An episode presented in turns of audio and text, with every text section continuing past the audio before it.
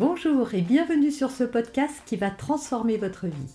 Je suis Noémie de Saint-Cernin, je suis coach certifié RNCP, auteur de plusieurs livres best-sellers, conférencière, formatrice en développement personnel et en parentalité, référente pour les médias, entrepreneuse, épouse et maman de trois enfants. Je partage avec vous chaque semaine des outils, des conseils et des clés concrètes pour vous aider à vous libérer de vos blocages, à améliorer vos relations, à mieux gérer vos émotions, à remettre du sens dans votre vie, à retrouver énergie et positivité et bien d'autres choses encore afin d'obtenir la vie qui vous fait rêver. Bonjour, je suis Noémie de Saint-Cernin, votre coach en développement personnel et en parentalité. Alors la honte de vos ados, il ne veut plus que vous l'accompagniez jusque devant l'école. Quand vous êtes là, il fait comme s'il ne vous avait pas vu. Ça vous blesse, vous vous demandez pourquoi il a honte de vous. C'est vrai que ça fait mal, mais juste avant de parler de ce sujet, je vous propose de télécharger gratuitement, le lien apparaît quelque part par ici, enfin le lien, la, la vignette à cliquer pour euh, recevoir mon corps frais pour plus de bonheur et de joie dans votre famille. Mais voyons tout de suite, oui, voilà pourquoi votre ado a honte. On va voir les trois raisons pour lesquelles il a honte et qu'est-ce qui provoque cette honte-là. Et on verra également les solutions que je vous propose pour passer ce cap avec votre enfant et que ça se passe au mieux. Et pour vous et pour lui. La première raison pour laquelle votre enfant a honte, c'est que son regard à l'adolescence va changer sur nous. On était le plus beau, la plus belle, la plus merveilleuse. En fait, nos enfants, quand euh, ils sont petits, nous voient comme des gens parfaits parfait, plus belle, plus merveilleuse. C'est pour ça qu'ils ne stockent pas, même quand on est de mauvaise humeur ou qu'on fait quelque chose de pas sympa. Eux, ils ne voient que la merveille que nous sommes. Ils nous aiment tellement qu'ils nous aiment inconditionnellement. Or, en grandissant, nos enfants s'aperçoivent que nous ne sommes pas si parfaits que ça, que nous avons des travers, et donc il a l'impression, euh, il va nous juger en fait sur plein d'aspects, sur notre façon de nous comporter. Parfois, il trouve qu'on on n'a pas le bon comportement tout le temps, notre façon de nous habiller, notre façon de réagir, etc., euh, etc. Et donc, comme lui va mettre son focus sur ces choses-là, il a l'impression que les autres le voient aussi, et c'est la raison pour laquelle il ne veut pas être associé à ça. La deuxième raison de cette gêne, c'est qu'il a peur de ce que nous allons dire ou faire devant les autres. Et ça, c'est insupportable pour lui. À la maison, vous avez des comportements avec lui. Peut-être que vous êtes très très tactile et que euh, voilà, vous avez tendance à vous rapprocher pour venir chercher un câlin ou à l'affubler de petits noms mignons, mon doudou, mon chouchou, loulou et, et compagnie, mon chéri, mon petit cœur, mon petit lapin. Et ça, c'est insupportable. Il se dit, si papa, si maman fait une gaffe devant les autres, je vais être euh, stigmatisé. Et donc son besoin d'appartenance à un groupe est très fort à l'adolescence. Et ce groupe, ce n'est plus les parents, ce sont les autres comme moi, ce sont les autres adolescents.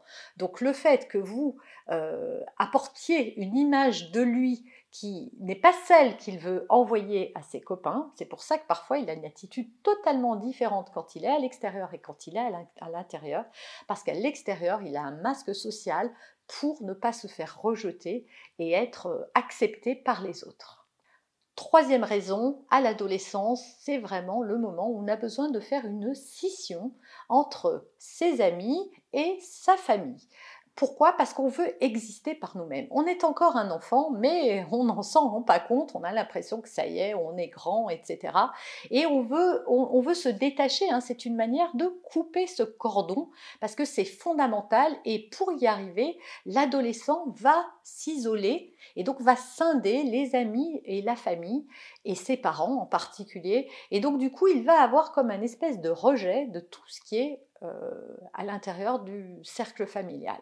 Ça peut être aussi même avec ses frères et sœurs s'ils sont plus jeunes, c'est des bébés, ils sont nuls, ils comprennent rien. Ah, moi, j'ai refait le monde, j'ai tout compris de la vie. Oui, c'est comme ça, c'est un peu rigolo vu de l'extérieur, mais c'est effectivement c'est quelque chose qui se joue en lui dont il n'est même pas conscient, il ne fait pas pour vous blesser, ça c'est sûr, mais c'est quelque chose qu'il va mettre en place et c'est ce qui fait qu'il a honte parce qu'il ne veut pas à nouveau que euh, la sphère familiale entre dans la sphère privée.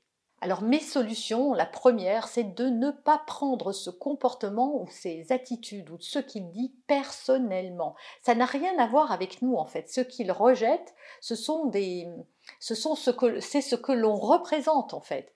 Les parents, les vieux, euh, ceux qui ont rien compris de la vie, peu importe vu de son point de vue, mais ce n'est pas nous qu'il rejette, hein, c'est un modèle en ne le prenant pas personnellement, ça aide à mettre de la distance sur son émotion parce que ça peut vous peiner, ça peut vous choquer, ça peut vous heurter et vous faire de la peine alors que c'est pas ce que cherche à faire votre enfant.